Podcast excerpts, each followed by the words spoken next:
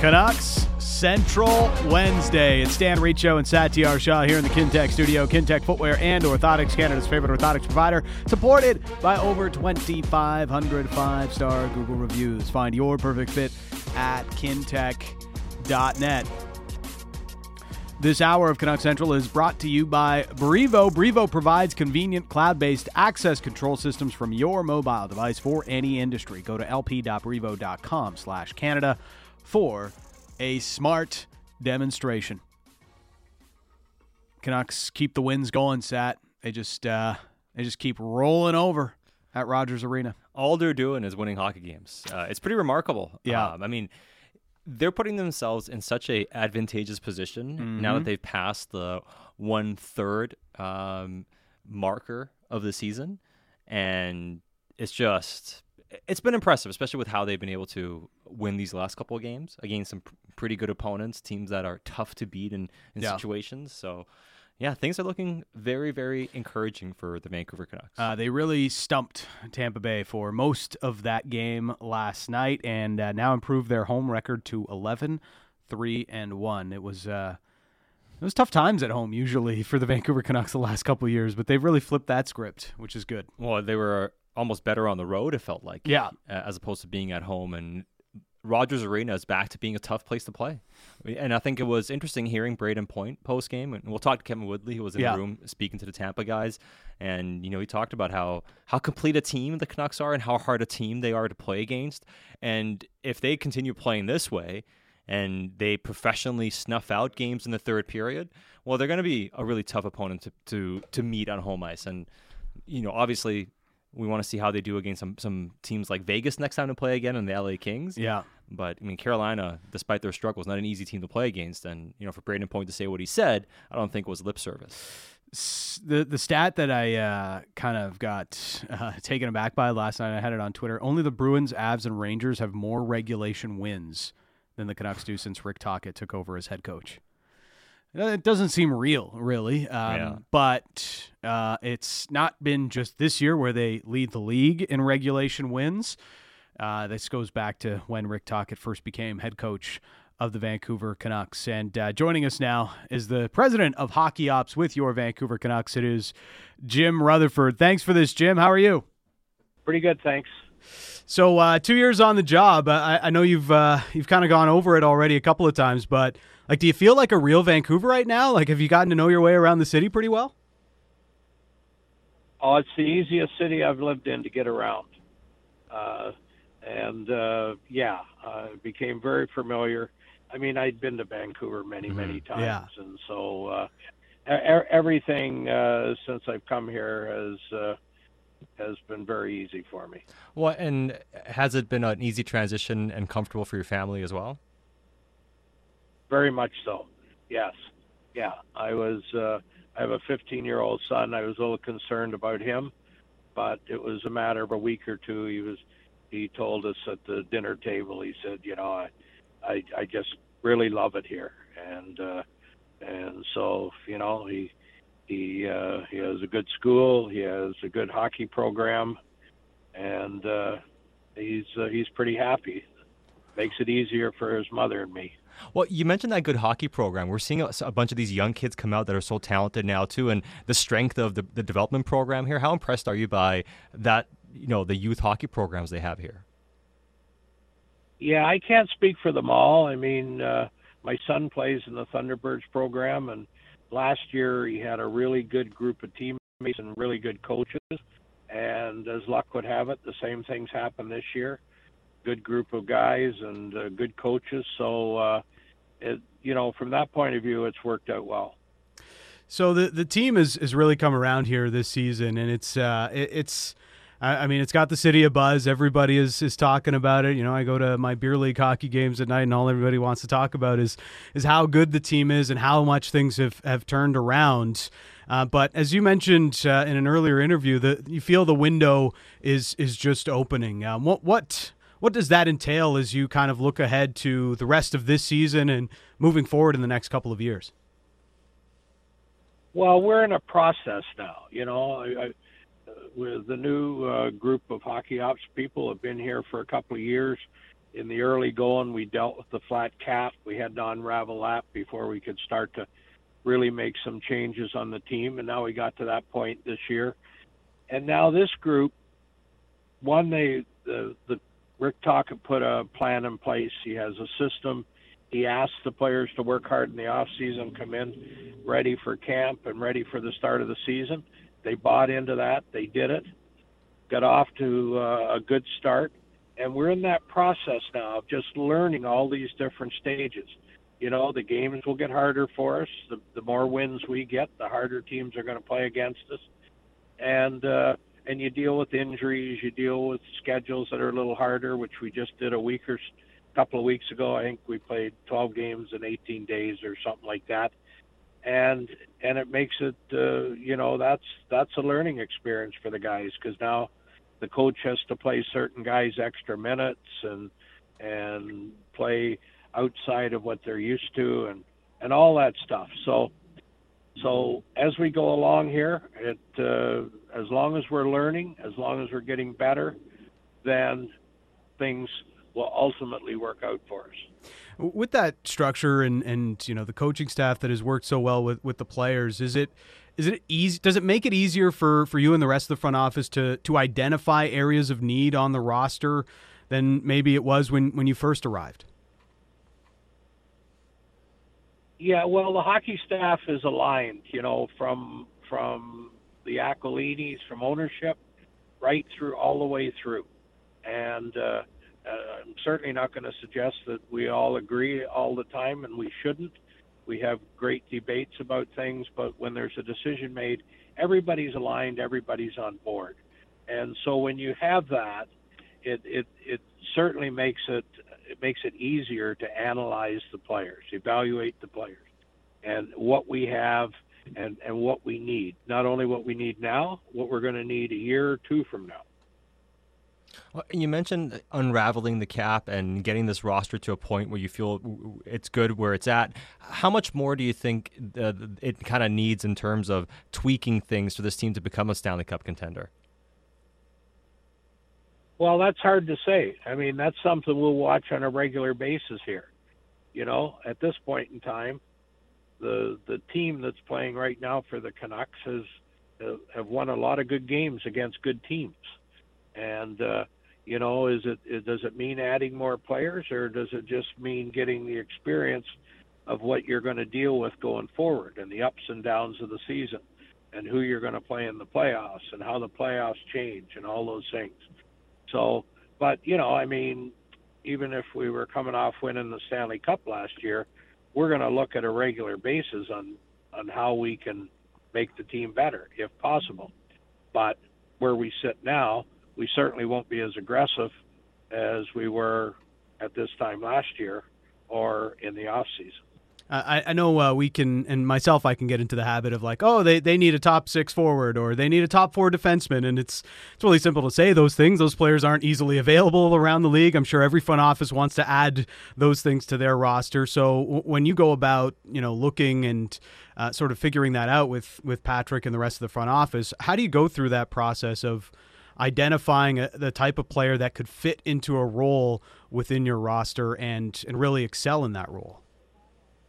Well, what what are the needs of the team? I mean, one of one of the big things that that needed to be changed in the off season was getting more guys that can kill penalties. Mm-hmm. Now our penalty killing has dropped off a little bit of late, but but uh, we have more guys in that area. Is it uh, an area where we don't think we can score enough, and we have to go out and look for a goal scorer, things like that. But you have to be very careful with that because you can add what your need is, but if that player doesn't fit the chemistry of what you have going now, then that can derail what you have now. So you, you walk, we we walk a very fine line when we look at making those decisions. You're, you're absolutely right. It's easy to say, you know, they need another defenseman or two, or they need this or need that. But at the same time, that player has to fit in. And what's happened to this point is the players that were brought in here were good character players. They accepted their role and they fit into it. Well, and you know, uh, one of those guys you guys brought in that has been very successful has been Sam Lafferty, and you know, I view him as almost a super utility player. Can do a bunch of different things for you. Right-handed centerman as well. Can take some face-offs. I mean, he's just such a nice, flexible piece. And I look at the type of team you guys are trying to put together and have put together. The way the team has been coached by Rick Tocchet, it seems like you guys love having those four F1 forwards on each line that can really forecheck well and really set the tone and, and win a lot of battles and, and win pucks for the, the teammates and, and be good defensively. I know every team looks for that, but is that the type of player that you love to keep adding and, and having involved in, in this team? Yes, and that's that's how the process starts. You know, the the coaching staff dictates what kind of players they want, and then tell Patrick, and then that whole information starts going through hockey operations, you know, from analytics to pro scouting, and and can can we find that type of player? And in Lafferty's case, he's strong, he can skate, he can play anywhere in the lineup, and that that that's the kind of guy you want. Um, it, it just makes it easier for the coaches. You know, one of the other big acquisitions made last year was was Filip Hronek. Because uh, I mean, by the numbers, it looks like he's fit like a glove. Is he is he fit how uh, you had imagined? Yeah, we we liked him for a long time. Patrick made several calls leading up to that trade. He was very persistent on it, and and looking at our defense and the age of our defense, getting a guy that that falls in into that area of, of age and he can skate and he can move the puck um, was important to us. And so uh, he has fit very nicely. I think originally we had thought he would be in the second pairing on defense, but the coaches tried him uh, with Quinn and uh, and they've had really good chemistry looking back at last year, and Bo Horvat was on an absolute tear, scoring a bunch of different goals, and um, you know, obviously the captain of this team. You guys had just extended JT Miller. There was a lot of criticism around JT Miller, and people wondering why he was extended and not Bo Horvat. And obviously, you know, it's easy to look at it from the outside sometimes and, and, and think think things are a certain way. But now when you look back at holding firm to that decision, getting JT and then flipping Horvat, getting Hronek, looking at, at how JT's playing this season, how do you feel about the process you went through and, and how it worked out to this point? Well, we feel good about it. I mean, how it's turned out is how we felt about the different players. But make no mistake, I mean, we tried to sign Bo Horvat. His his uh, number uh, contract wise was different than what we saw that we could fit in, and uh, and so it ended up that both sides uh, went different directions. But uh, but you know we we really like JT Miller. We have from day one when I got here, this guy, uh, you know, he's a winner. He he does what it takes to win. And when you look at what he does with guys that he plays with, like last year when Bo was here and working on winning games, of course, but getting the numbers up. I mean, he was getting the puck to him all the time, and he was scoring goals. And now he gets he gets Boeser on his line, and now he's getting him the puck, and he's scoring goals. You know, he makes he makes players better, and uh, it was uh, it was important to keep him. Miller was was really one of the first big commitments you made as a, as a front office, and uh, you know, as you mentioned, the, the value on the ice has, has certainly been there. But you know, sometimes he feels like a second coach, like the on the ice coach for the team, with the way that he's drawing up things with with Rick Tocchet on the bench and doing some different things. But also, it feels like him being the the eldest of of the core four, as as Patrick outlined at the start of the year there.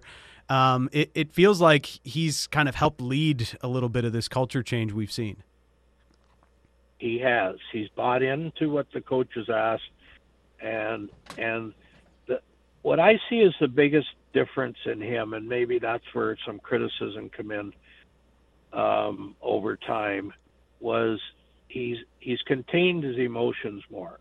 Not a hundred percent. I wouldn't expect him to a hundred percent.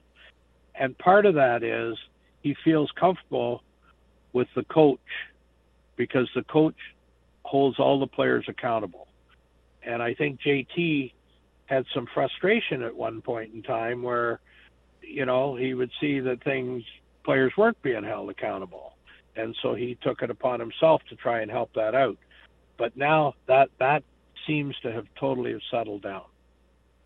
And as far as just the overall impact and the scarcity in, uh, the player type. Like one of the things we talk about JT is there aren't many players that are six one or bigger, over 200 pounds, can play center, can throw a lot of hits, be physical, and then produce at a point per game pace. So when it also comes to player scarcity, like if you are to move a JT Miller type, like how hard would it be to try to find another player like him?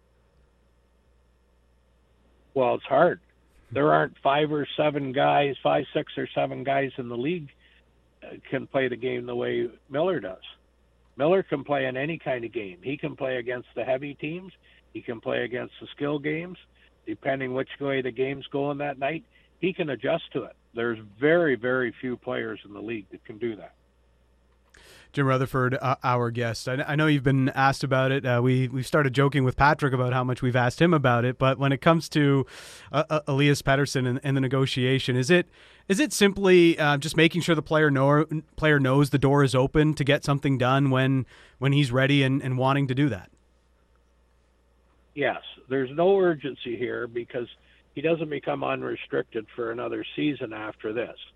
So there's just been good communication between the organization, the player, and the agent. There has not been any negotiation at this point, um, and you know we're we're hoping to get to that at some point because because Pettersson is such an important player. He's a terrific skilled player, and uh, you know we want to we want to get to the point that that he's comfortable with with uh, what he can make staying here and be a big part of the future of this team. How does it affect your future business that, that it isn't done yet? Uh, it affects it a little bit because in an ideal world, um, we would like to know the, the status of the uh, Petey's contract first, and uh, but it doesn't affect it to a point that you know we're upset about it or it bothers us.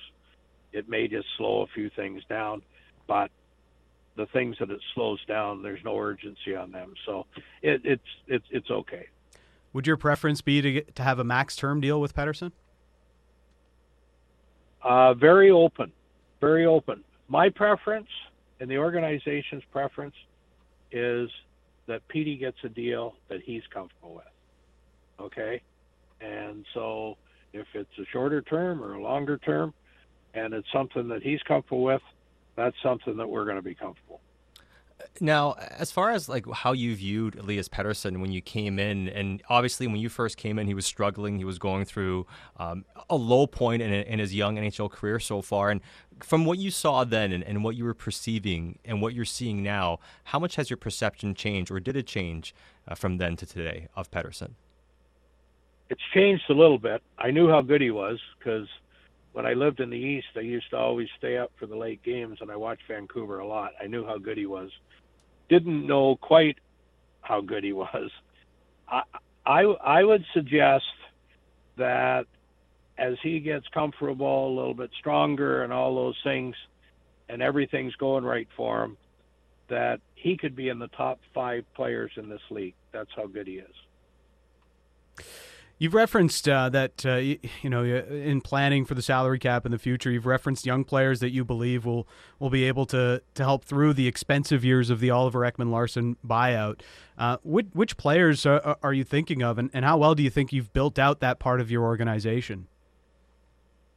Well, I think we're ahead of schedule on players we have in the pipeline, and if you look what's going on in Abbotsford now, we have a very good coach there in Jeremy Colliton He's he's helping develop the players. He's helping develop players that kind of fell off the prospect list, and uh, and then some players that we drafted. Now, all these players aren't going to come along the way we're projecting, but we're hoping that most of them do. And if they do, we have a good good nucleus of younger players coming that will be here, uh, if not next season, the following season. Uh, before I let you go, Jim, I wanted to kind of ask you about uh, Kuzmenko, not necessarily about Kuzmenko himself and the situation I think we've all kind of gone through. You've mentioned it quite a bit about where things are at with him, but you mentioned JT's a type of player that makes everybody around him better. We look at Elias Pettersson when he's at his best, he makes his line mates better. how does that kind of inform the types of players you want to commit to and and how much you invest in and the types of wingers you have for those players?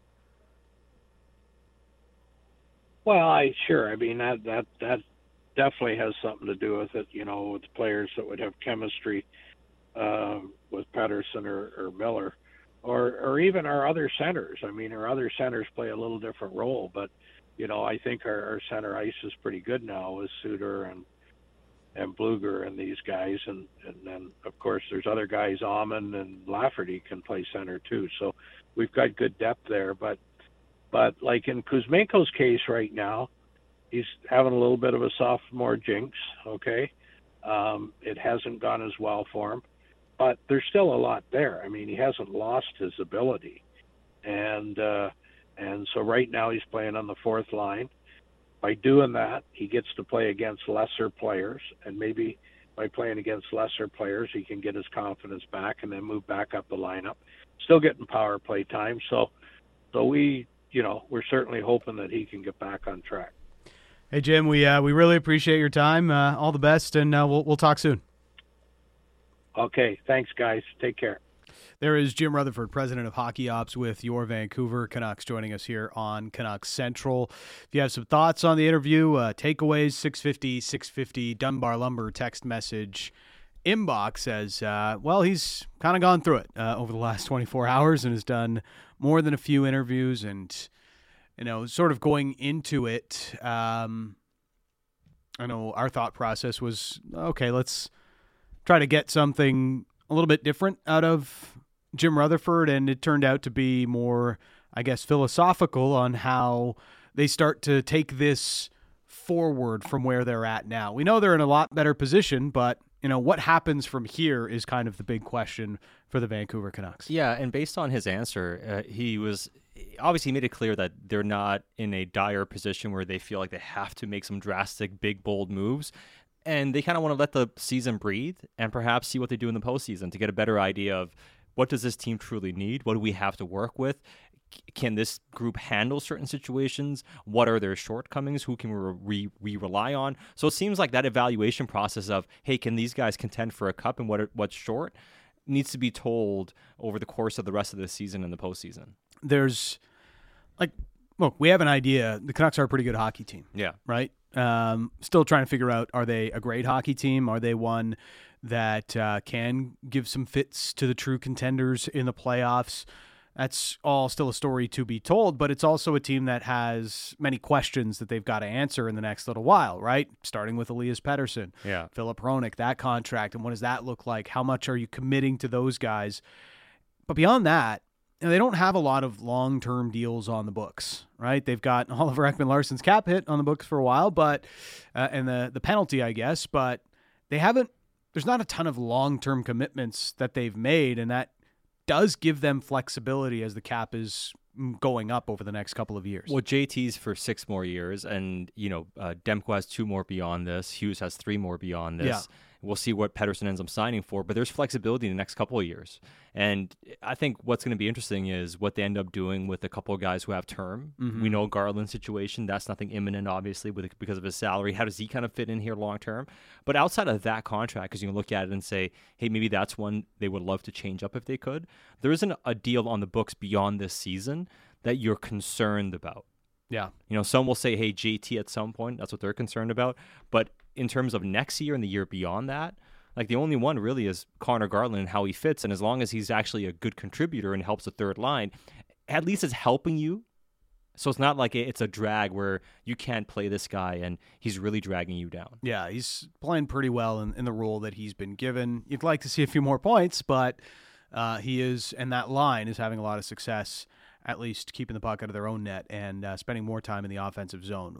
We want to hear from you. 650, 650 any of your takeaways on the Dunbar Lumber text message inbox. We'll continue to break down what Jim Rutherford had to say with us here to open the show. Plus, Kevin Woodley is going to join us and overrated, underrated still to come. It is a Wednesday here on Canuck Central. Catch up on what happened in Vancouver sports with Halford and Brough in the morning. Be sure to subscribe and download the show on Apple, Spotify, or wherever you get your podcasts.